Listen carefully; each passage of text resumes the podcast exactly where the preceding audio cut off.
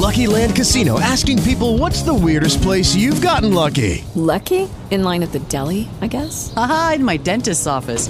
More than once, actually. Do I have to say? Yes, you do. In the car before my kids' PTA meeting. Really? Yes. Excuse me, what's the weirdest place you've gotten lucky? I never win and tell. Well, there you have it. You can get lucky anywhere playing at LuckyLandSlots.com. Play for free right now. Are you feeling lucky? No purchase necessary. Void where prohibited by law. 18 plus. Terms and conditions apply. See website for details. With Lucky Land slots, you can get lucky just about anywhere. Dearly beloved, we are gathered here today to. Has anyone seen the bride and groom? Sorry, sorry, we're here. We were getting lucky in the limo and we lost track of time. No, Lucky Land Casino, with cash prizes that add up quicker than a guest registry. In that case, I pronounce you lucky. Play for free at LuckyLandSlots.com. Daily bonuses are waiting. No purchase necessary. Void where prohibited by law. 18 plus. Terms and conditions apply. See website for details. From the Bud Light Studios, Bud Light, easy to Sunday. KKSE FM HD1, Broomfield, Denver, Boulder. Hey, Denver, it's Nate Kreckman. Christopher Dempsey here. This is Vic Lombardi. Hey, it's Scott Hastings. You got Denver Sports Talk. On the station where you get it all. This is Altitude Sports Radio. Denver, Colorado. Altitude Sports Radio 92.5. It's Kreckman and Lindahl. Uh, NFL.com slash NFL Network. NFL Media, if you will. That whole conglomerate. The league. If you will. The shield. Um, last week had the Broncos again right at that average spot of 17.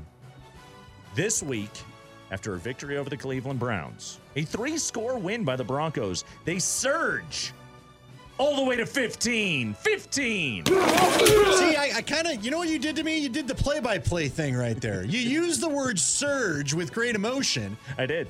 And God bless him. I loved Larry Zimmer back in the day, but he'd be like, ah, he gets around the corner and Salam's going to go. He's tackled. That's a four yard gain. No! Your voice told me we were going to the house. Surge in that tone of voice thing made me think top 10, pal. We Not gotta- two jumps. We got to get you guys excited. Holy cow. Two? That's it? Two spots? What's your deal, league? That was like Kevin Kugler. Russ is gone. No, he's cut from behind. Russ is going to go to the 10. Let's go pizza, pizza, pizza, pizza. Pizza, pizza. Second and seven.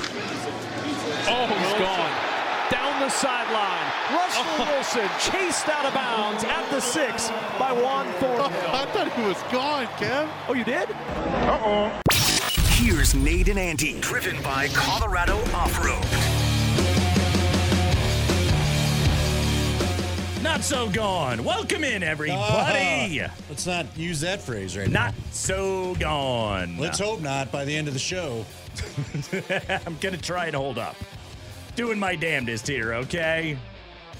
Welcome in. It's it's the Kreckman and Lindahl show. It's Wednesday. We have we have so much to do today on this radio show. You better tell your voice that. We are loaded, loaded with the content today. Nick Kosmider previewing Broncos Texans. Evan Washburn. He'll be he'll be scanning the sidelines. He's going to join us this hour here on the Kreckman and Lindahl show. Three twenty. Evan Washburn.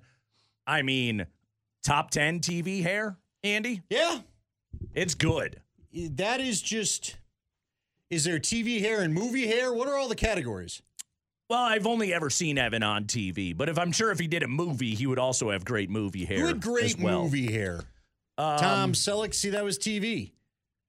Selleck did some movies too, though. Pierce Brosnan. Wonderful movie hair. See, I think Washburn could stand up to him. I think he could as well. I think if they just had to s- just stand there and look handsome. Evan Washburn, I'll I'll put him right up there next to Brady Quinn. Brady Quinn, his he Brady Quinn has Lego guy hair.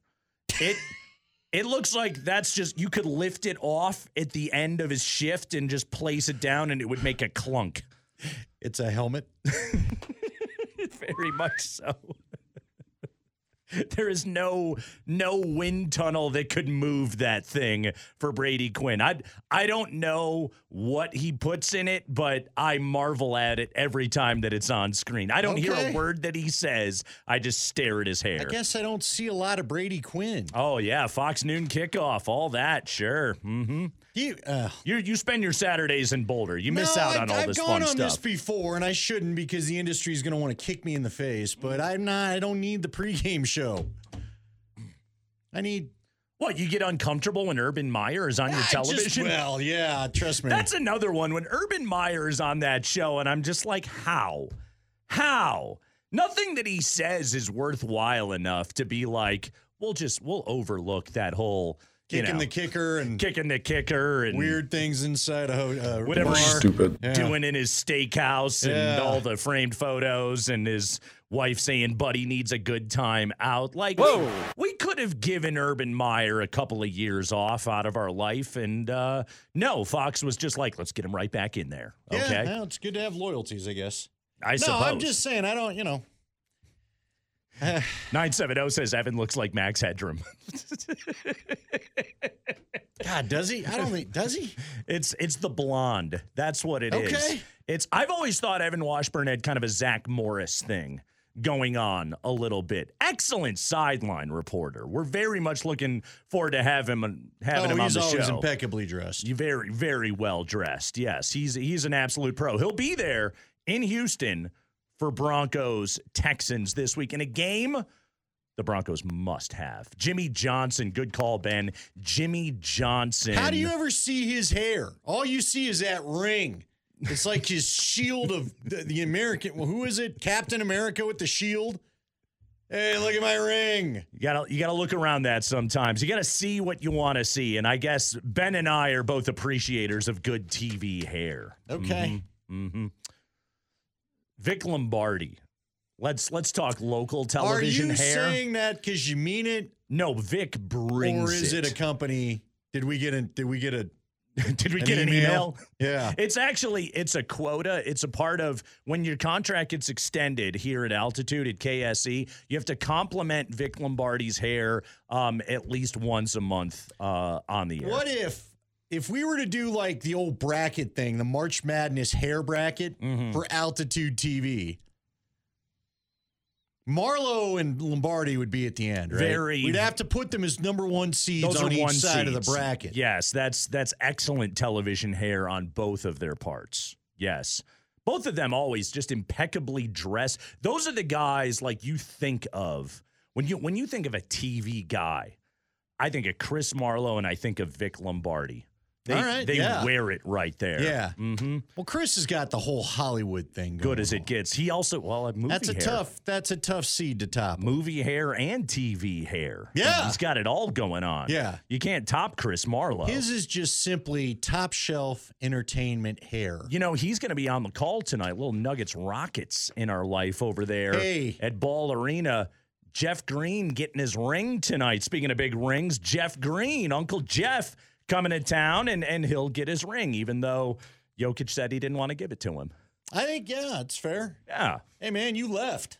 You're out. My baby! Jeff can never be out. Love Uncle Bruce Jeff. Brown can never be out. Yeah. Oddly, no one says the same thing about Bones. He's out. Um, yeah, I'm really excited that the NBA decided that we'd have to get another look at the Rockets and the Clippers in the next week. That thank you for that. That's that's great. Who complains about a game against the Clippers? I don't want to watch it again. The Nuggets always beat the Clippers. It's fun. That's cool. You they, don't- they beat a lot of teams though. You don't appreciate the Denver Nuggets and their Clippers. I'd Clipper like to get a look at a few other teams in the early going, if that's all right. You want to? You, you're, they need to play an NBA opponent. Who do you want them to play? You know, we haven't seen Brooklyn yet. Should they schedule a G League opponent? Hey, win's a win. Brooklyn, you need some Mikal Bridges in your Go life. go college. I'm just I'm just grabbing teams we haven't seen yet. I'm clamoring for more Nets basketball. Maybe if they played Portland, let's go see Portland again. you want to. You want to go. See, you need. You need some Portland. you need some more Portland. Scoot Henderson in your life. Wembanyama was fun the other night. Let's Wemby grab that. Let's, let's bring that back for another one. Well, see, they weren't in Group West B. That's the problem. You gotta you gotta play the Group West B matchups here. Uh, with the if you didn't if you didn't see it, by the way, December sixth, December eighth, next week. Wednesday and Friday. The Nuggets will have to play Houston and the Clippers as a part of the, you know, because Denver didn't advance in the losers bracket to the QFs of the IST, because they did not advance, they have to play the other losers. Um so do they have to have the court out? I don't think so. Are no, we just sticking regular court now? Is the court done? It's a great question. I, I'm pretty sure once you're eliminated, they burn the court. Are they going to keep the court for next year? Or like the losing team in the AFC and NFC championship, Mm. will kids in some other country be playing on a Nuggets IST court in the near future? Yeah, that's a good call. Send it to like put it Puerto on Rico in your development facility or whatever. Give it to uh like put it on like a like an aircraft carrier. and you can play Yeah, like a huh? like There a random. November college basketball Every- game on it. Every no, give it to the servicemen and women. Here you go. That Here's too. a court. Those things are massive. I'm sure there's a place to stash it. Here's your new court. Mm-hmm. We'll get a new one next year. No, this is um the the air so the Mountain West they play the, their tournament at the at the Thomas and Mack Center in Las Vegas, but they don't play on UNLV's court. You know, UNLV's got the whole, you know, Vegas skyline thing and Jerry Tarkanian court, that whole thing. Well, when the Mountain West has the tournament there, they have their own court that they bring in. They bought it a number of years ago. There was like a like an aircraft carrier challenge. Do you remember Yes, this? I think do. it was like Duke and Michigan State and We were maybe all joking with a ball going in the ocean sure, or whatever, you know. Sure. And so Mountain West needed a court. So they And bought that. They just bought that thing. You know that that's the story. That's the origin story of the Broncos' original uniforms. They bought them from the Copper Bowl. That's Those ugly brown things. No way. Yeah, they were the Copper Bowls home and aways, and they just bought them. That's fantastic. No, it wasn't. Did you see him? but you need a uniform. Pick a different bowl. You couldn't have gone the Gator Bowl. It was brown and yellow. Um, so was their level of play. By the way, in season tournament last night. Sure, you were all up in that. Oh my God, it was good. Oh my my NBA cup runneth over. Your, your feels were. that Warriors Kings game Was it good? It was epic. Kings Okay, had good. to Kings had to lose that game by fewer than 11 points. They came back and won that thing straight up. Look at them. I mean, it was it was IST drama Sure. all over the place in order to be able to advance. Do you see what the Celtics had to do last night? No. They had to beat the Bulls by at least 23 And to be able to advance. 124-97 your final. Took care of business. Ran up the score, kept their starters in the game to make sure they could get the victory and advance in the IST. good for them. So good. good for them. Good for the league. Hell yeah. Good for you, bud. I was, whew, that was good stuff. So now we got, all right, so this is what we got. We got, here's what's crazy Lakers are the one seed in the West. So we can have a Lakers Suns matchup. Well, at least they'll get to win something. plus Kings Pelicans. That was well done. Uh, in the West, out east, your top seed, the Milwaukee Bucks. They'll take on the Knicks, who are the wild card team in the East, uh, and then Pacers Celtics. So Bruce Brown won't win an NBA championship this year, but he could get himself an NBA Cup as a member of the Indiana Pacers. Good. Yes. Good for Bruce. Should we make, since Brucey's on the Pacers, should we make the Indiana Pacers our IST team Sure. going forward Why not? Because the Nuggets, they, they get the relegation matchups of having to take on the Rockets and the Clippers again. But in the meantime, we can be all over Bruce Brown to win this Here's thing. what I'm disappointed about. I'm disappointed now they're not playing series in this tournament Mm-hmm. because then Brian Windhorst can't call the Pacers beating the Lakers one of the closest sweeps in IST history. Well, if they one lose- of the most competitive sweeps, if we get a if we get a Pacers Lakers final and the Pacers sweep them if they did, or, or beat them in one, Sure. sweep them in one, is the most competitive competitive loss in a championship game I've ever witnessed. You know what it's going to be? It's going to be the most competitive in-season tournament final game that Brian Windhorst has ever Yes, seen. yes, Yes. Yeah. Well, he won't be wrong. Technically, we can't fault him there. No hyperbole when it's only happened once. We got a bracket, by the way. They made a bracket for the IST. Well, good for them. Hell yes. Love Good a bracket. them. Yeah, we got the West and the East, and then the championship. December 9th, we'll be in Vegas for the championship. Go Pacers. That's what I'm talking about. Go beat the Lakers like 165 to 163 because that's pretty much what they do in every single game that they play. I love that the Knicks. You know what I'd love if the Knicks and Lakers ended up in the final. Be amazing. Everybody can, and then we'll get it overhyped, and then neither team is heard from post Christmas again. That would warm my cold dead heart. Andy, I don't think it's humanly possible to hype an IST final enough. But I, but I see. If it were point. Knicks and Lakers, they'd give you a good go at it. Evan Washburn, CBS sideline man. He's going to join us previewing Broncos Texans. That's next. Lucky Land Casino asking people what's the weirdest place you've gotten lucky? Lucky? In line at the deli, I guess? Aha, in my dentist's office. More than once, actually. Do I have to say? Yes, you do. In the car before my kids' PTA meeting. Really? Yes. Excuse me, what's the weirdest place you've gotten lucky? I never win and tell. Well, there you have it. You can get lucky anywhere playing at LuckyLandSlots.com. Play for free right now. Are you feeling lucky? No purchase necessary. Void where prohibited by law. 18 plus. Terms and conditions apply. See website for details. Kreckman and Lindahl, presented by Colorado Off Road. Colorado grown, Colorado owned, Colorado Off Road. Online at cooffroad.com. Altitude Sports Radio 925. Well, it is unique. He's playing well. When you watch him play, you feel like you're watching someone who's savvy and experienced. You don't feel like necessarily you're watching someone in their first year. He's confident. It's a dangerous team that way.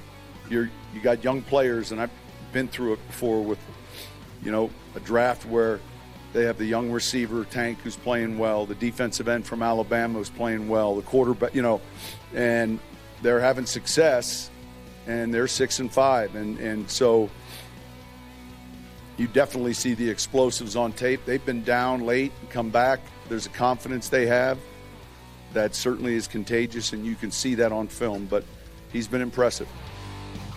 That was Sean Payton today talking about CJ Stroud, 10 touchdowns over his last four games, and the Texans are 3 and 1 in that stretch. Broncos will be tasked with slowing down Stroud coming up on Sunday in Houston. Joining us right now, he'll be manning the sidelines for CBS, working with Ian Eagle and Charles Davis. He is sideline reporter extraordinaire, Evan Washburn of CBS. Evan, welcome to the show. How are you, sir? I'm doing well. Thanks for having me. It's great to have you here on the program. Evan, the success of CJ Stroud and in general, the success of the Houston Texans, a team, I mean, I think their win total was like three and a half at the start of the season, and here they are at six and five. As you have worked your prep of this game, what is jumping out to you? How are the Texans and Stroud so good so quickly? Well, I think it starts with DeMeco Ryans and his ability to come in in year one, much like what we've seen from Sean Payton here the last month and some change is kind of setting a tone, a culture. I know that's a buzzword. It is a cliche, but there's some reality to it. And having met with DeMeco a few weeks ago ahead of a game against Tampa and, and seeing just kind of his his approach and former player, young guy, ton of energy and, and dudes have bought in, and you can see that this is not the most talented roster right now, but they're playing like one of the best teams in the AFC. And then look, it's the reality of hitting on the quarterback position and CJ Stroud exceeding all expectations for what a guy can do in year one. And then the, the last point I would make would be his coordinator, Bobby Slowik. Uh, deserves a ton of credit. He's not a household name. I think he will be after this season, but he comes from that Shanahan world, and he's proven to be the perfect – designer of an offense for CJ Stroud and for the pieces he has around him. Evan, first and foremost, how weird has it been for you? I felt like during the Manning era, you were pretty much renting a house downtown, and now it feels like we've seen you once since he retired. How weird has it been not to visit Denver as much? I would use the word disappointing. I love your town. I've got family there, and it was often an excuse to extend a weekend, maybe a day or two after a Sunday afternoon or evening game. And just haven't had that opportunity. But it, it does feel like, uh, at least for the back half of this season, that that might change, which I would love. Evan Washburn getting ready for this matchup. Okay, then you got the Broncos, who have just won five games in a row, and they're now six and five. They're winning the turnover margin week after week, and Sean Payton is getting an efficient, if not toned down version of Russell Wilson. What has jumped out to you about the job that Payton has done here in Denver?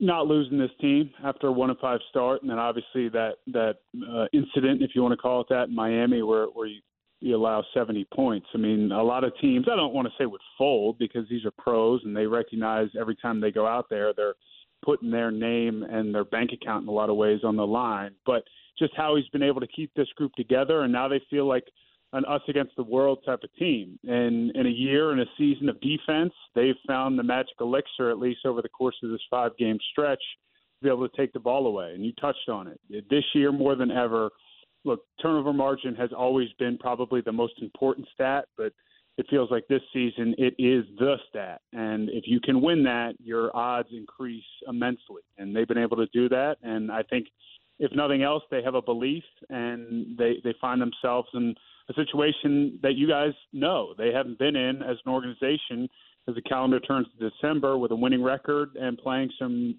playoff caliber, meaningful football. You know, it's funny because we hear from the fans in Denver a lot of the time, and for the most part, I haven't disagreed with them that this may not be sustainable. Right? They're they're not throwing for a lot of yards, as you said. They're leaning on the defense, but you've seen a lot of teams. You you travel and see this league. You mentioned it. it this is a different year, Evan. Could this be more sustainable than maybe fans are used to because of the way the league seems to be playing this year? the takeaways might not be sustainable, but the AFC is completely up for grabs. So winning ugly, to use that term, or engineering victory, to use a Mike Tomlin term, if you're going to do it, this is the year to do it. I think Baltimore has separated themselves, but they are flawed in ways as well. They have a tough time closing out opponents. They've had some head scratching fourth quarters.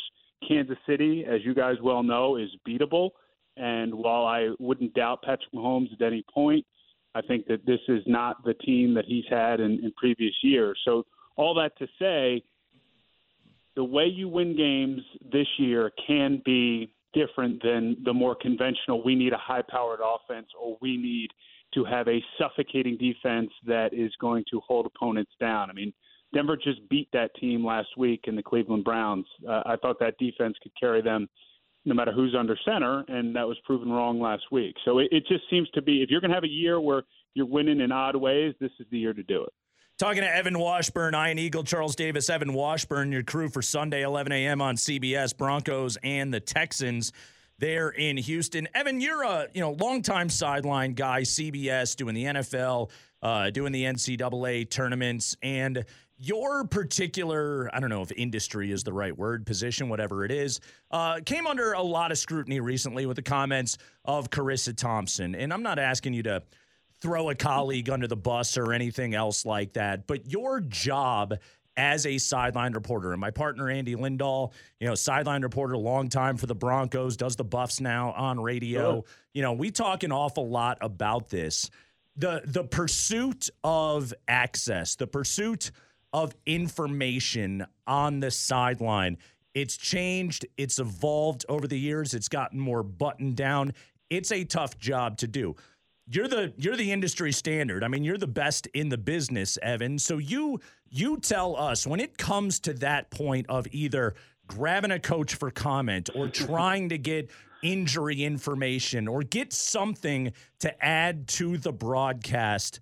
Um, where where do you even like put your focus to try and do that because there is nothing easy about that job well look i appreciate um, the compliment and i i take it all really seriously and the way i would best describe it is over the course of now it's my 10th season i've come up with my style of doing the job and i think that's the cool thing much like calling games in the booth as a play-by-play announcer or being an analyst everybody's got to be who they are and come up with their version of the job because everybody's different. So that takes time. And then when it comes to the specific mechanics, to as you pointed out, grabbing a coach at halftime, trying to get some piece of information, context from that coach, and then the injury piece to it.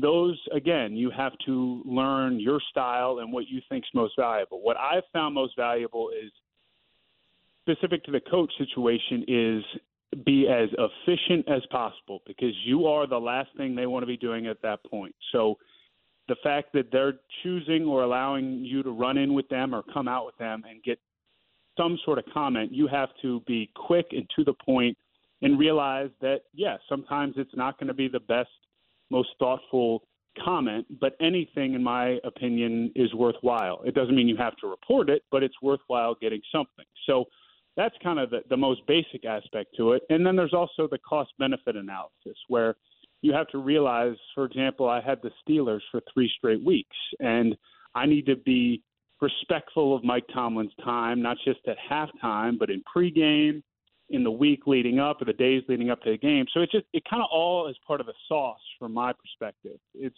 the relationship side. They need to know that when you're coming up to them in these really emotional, hot button times of a game, to ask them a question that you're not going to be looking to get them in some way. That it's a human interaction, and I think that only comes over experience and just being really diligent about the respect and human side of it. And then the injury piece, I found it comes down to observation because the team is required to report if a player is unavailable, and they're going to 95% of the time say a guy's questionable. So it's on you to be more active in trying to get a sense of all right, well, he might be questionable, but he doesn't have a shoe on and he's got ice on his ankle. He's not going back in that game. And I feel comfortable saying that with the caveat that the team has listed him as questionable. So th- those are kind of, again, stylistic sides to the job that over the course of time I've developed and you just sort of feel comfortable with. And it's the exciting part of the job because you have no idea what's going to happen on a Sunday or whenever you're doing a game. And you are going to interact with some of the most uh, highly charged and competitive people at some of the biggest moments uh, of their professional careers. And that can be at times challenging and can get contentious. But I always say if, if a guy's angry with me, happy with me, or uh, emotionally sad, if you will, uh, if the viewer gets a perspective of that, then we're doing our job. Well, and, and I guess that's what's frustrating for me, just doing it on the radio side. And look, I will I will tell you, Evan, I did not get to talk to Coach Prime this year. He had his guy. He's a powerful figure up there. You know, there's there's some situations where you run across and you just live with what is allowed to to happen. And with that, sure. I mean, look, yeah. I didn't get to talk to Karl Dorrell either. That was just how he preferred it. But what I didn't like is this led to it's like all about the interview and and that the job is important, right? Like I, I, heard some people saying, well, maybe we don't even need them. We don't care about the interview anyway. And to your point, point, ninety percent of what we get is not all that interesting. But when you get somebody caught in an emotion, I remember when I always tell people about Mel Tucker coming out, they're down by three touchdowns at the half in Nebraska. He looks me dead in the eye and screams, Do you need me? To the point where I almost wanted to just say no because you're pretty hacked off right now. but he gave me one of the best interviews we ever had at the half, right? But yeah. but the job is still important because of the things that you see. I don't want to see the job go away in the in cost cutting savings because of other things you see down there, right?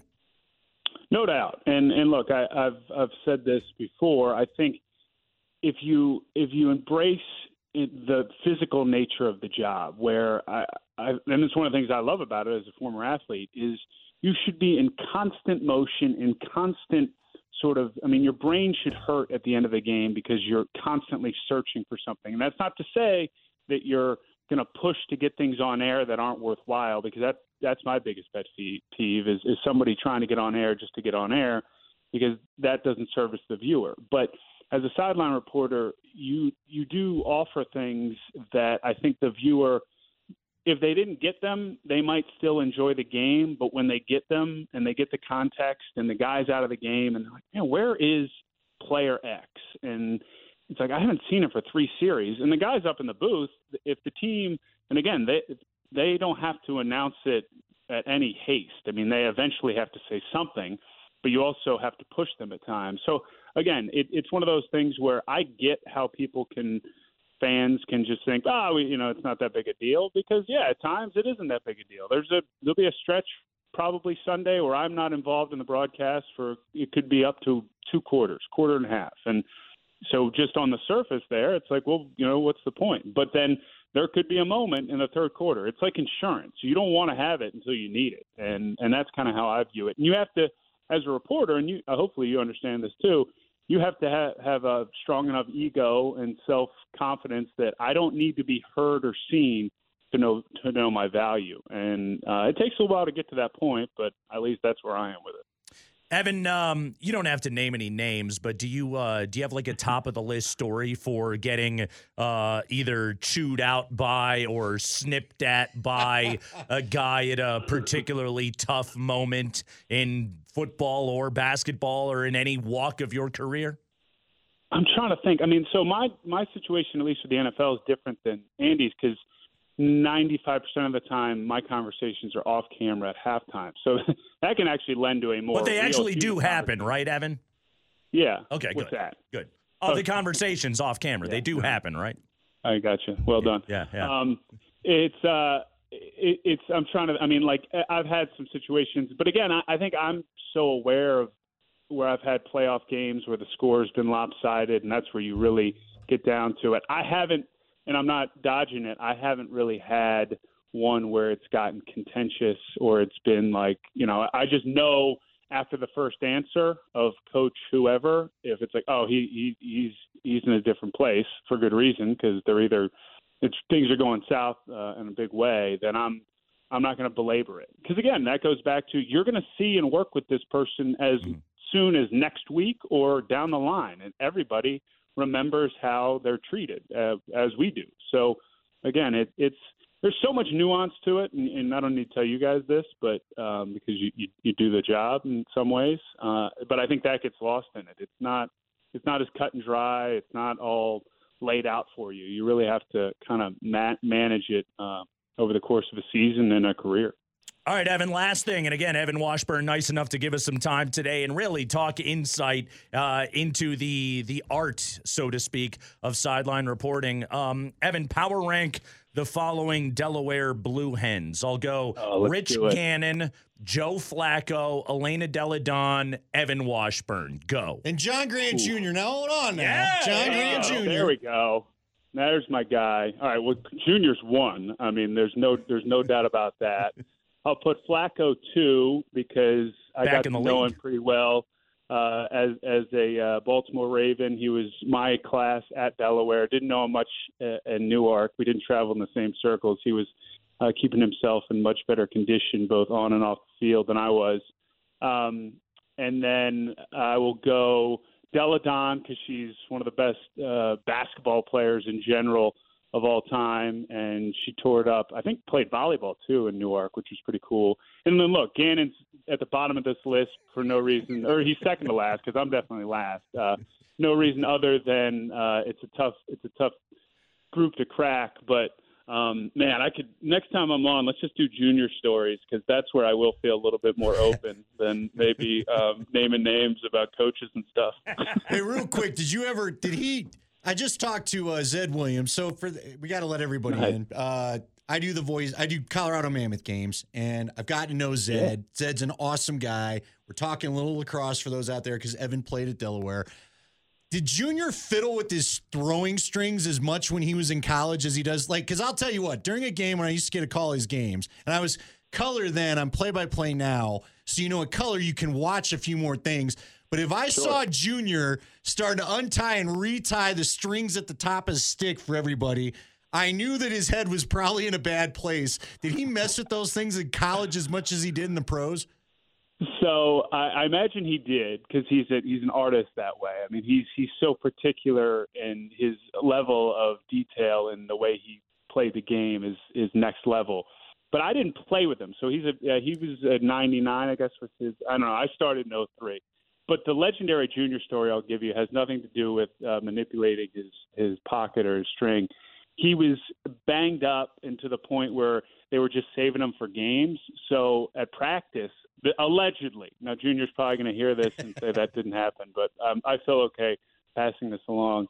That he wouldn't bring his stick out to practice. He would bring out his pitching wedge and uh, chip on the side during practice on our AstroTurf field there in Newark, and because he had reached uh, junior status, and, and that's a form of goat status in, in our world, um, that was uh, that was passable. So it just it just built the legend of John Grant Jr. that my man was uh, chipping and maybe bringing a putter out as well as uh, the rest of the team was grinding in those um, March days in Delaware. He did tell us one time on an interview here, his last game, before, it was one of the last seasons with the Outlaws.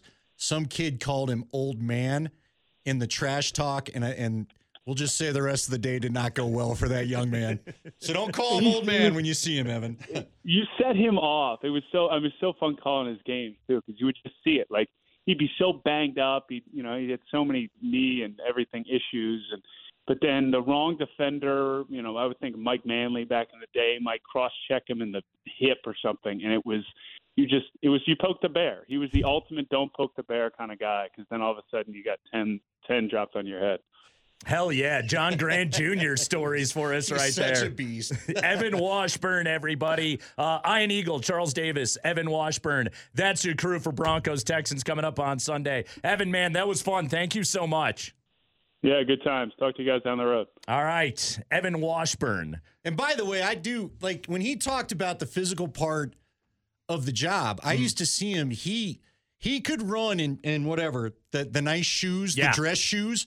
He could pull off a pretty good forty time because again, as a national guy, mm-hmm. you know, I'd see him by the Broncos sideline a lot, and especially during the era where we crossed paths. Obviously, with Manning and the guys, they were over there telling the Broncos story quite a bit. But if there is an injury or something, I'd seen him a few times go full 40 yard dash Dude to the other move. side to see what was going on with the in- Well, you know, you got to get to them before they get to the locker room. Sure. You know what's the worst about giving you, or at least was, were the San Diego Chargers. There was one time, I think it was Keenan Allen, or maybe our guy Vincent Jackson got hurt. Okay. And so, you know, in the headset, AJ is like, go see what's wrong with him, you know, local guy, whatever. Dude, I made it to the 10. Like, I walked from the Broncos side around. I, I remember it was on the north side of the field, so everybody can imagine it.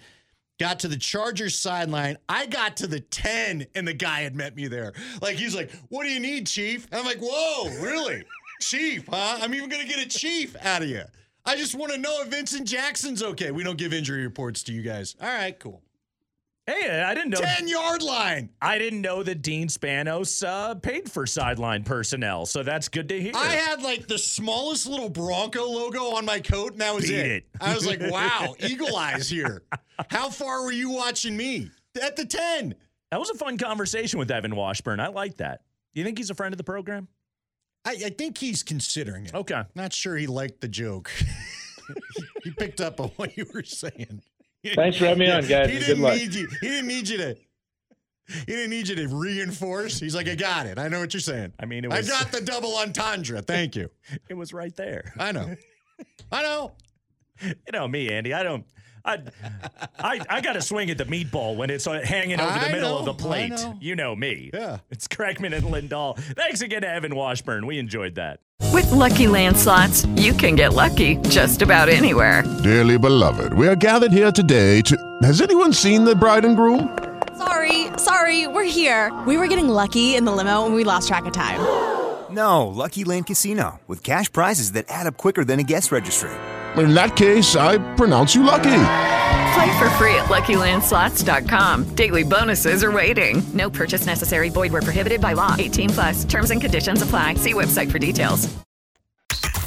I would like to take on a texter who is challenging me. Text Altitude Sports Radio 925. 303 504 0925, or you can jump on the Shop Mazda text line. Shop Mazda. One price, one person, one hour.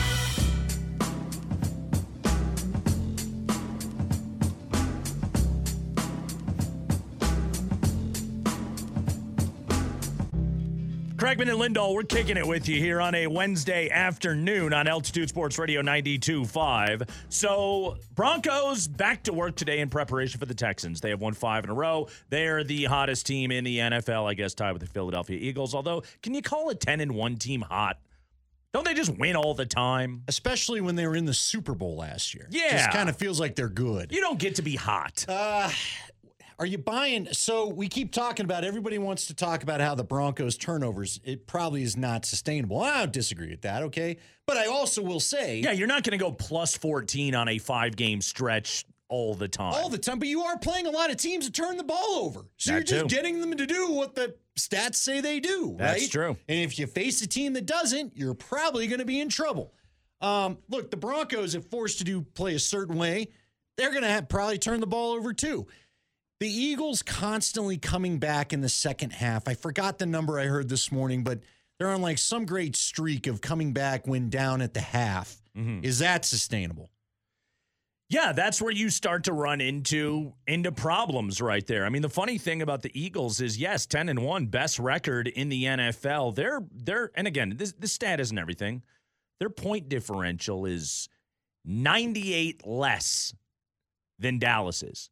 The Cowboys Wow. are plus 162. The Eagles at 10 and 1 are plus 64. That's only the third best point differential in the entire NFC at the moment. And so that, that's that's what's kind of funny about all of this is like the Eagles ju- just keep squeezing out close games. Now there's something to be said for good execution down the stretch and being able to win games, all those kinds of things. But like you know, if, if Josh Allen plays the kind of game that he did last week against the Eagles, Josh Allen against almost any other team in football, he's going to win.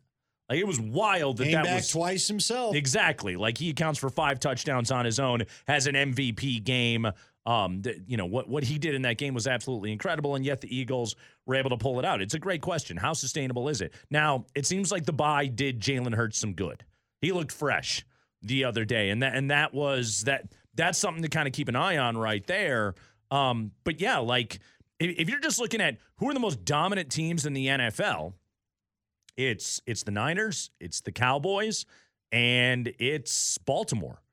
Those are the most dominant teams in the NFL right now. And you would look at it over the big sample size and be like, well, those got to be the best teams in the NFL. And that, I would certainly put those, all three of those teams, I would put on the list of teams that can win the Super Bowl. Um, by the way, how many teams do you think would, would you put on your list of like this team can win the Super Bowl this year? Um, boy, that's a great question, Nate, because the whole league is so weird. The Niners, the Eagles, the Chiefs are still top of the pile for me. Yeah.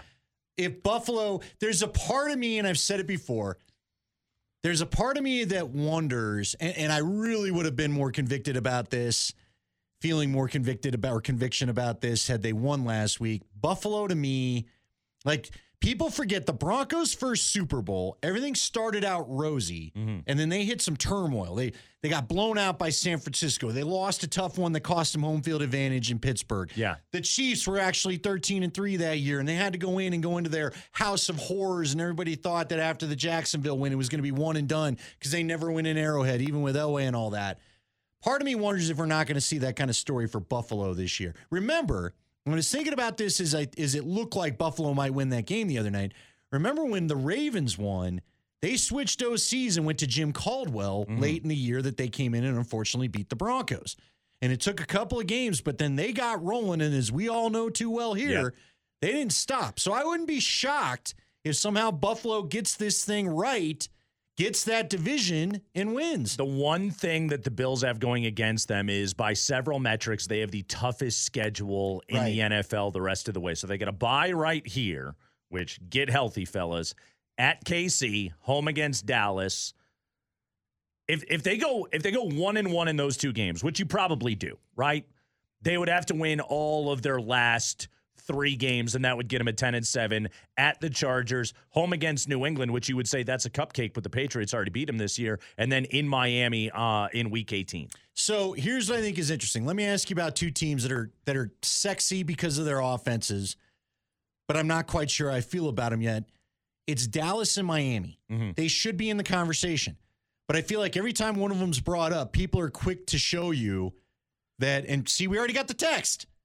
Cowboys have been feasting on lesser teams. Frankly, so has Miami. I just told you the funny thing about it was Miami apparently hadn't beat a winning team until Denver got its record right. Right. And now they've got a win against a winning team, but Denver was certainly not a winning team when they actually beat them. Right. They were a mess. Mm-hmm. And so, do you believe the competition? Like, again, Dallas feels to me like the team that it's the Eagles and Niners this weekend, right? I wish. I, like I feel like the big boys aren't quite playing each other this year because there's some surprise big boys and like the Bengals. Bengals aren't what we thought they were going to be. Joe Burrow's hurt, you know, he's out. Uh, the Jets weren't what anybody thought they were going to be. So I don't know, man. I, I do feel like this is wide open as far as teams getting in the playoffs. I still think the Niners and, and Eagles are a huge problem for anybody. You tell me who else. I guess Baltimore is a huge problem along with K, uh, KC in the AFC. I'm going to give you I'm going to give you three teams in the NFC. Uh, Niners, Eagles, Cowboys. That's okay. it. Okay. That's it. No, but see, the Cowboys got to beat some people in this current run to make me buy in. Yeah, but they're they're winning every game by I, three I touchdowns. know, Nate, but they do this every year, and then they go blow it out in the first in the divisional round. Um, they got Seattle at home this week, Philadelphia at home. Um, they've already lost to the Eagles once this year.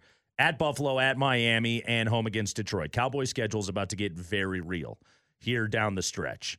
Um, but uh, I have to put the Cowboys in the conversation. They're just they're they're too good. You trust Mike McCarthy? No. No, no, no, You no, no, fully no, no, no, no, no, no. Um, I do trust Dak. I do. I I do. He says with trust some conviction. Dak or Josh Allen more?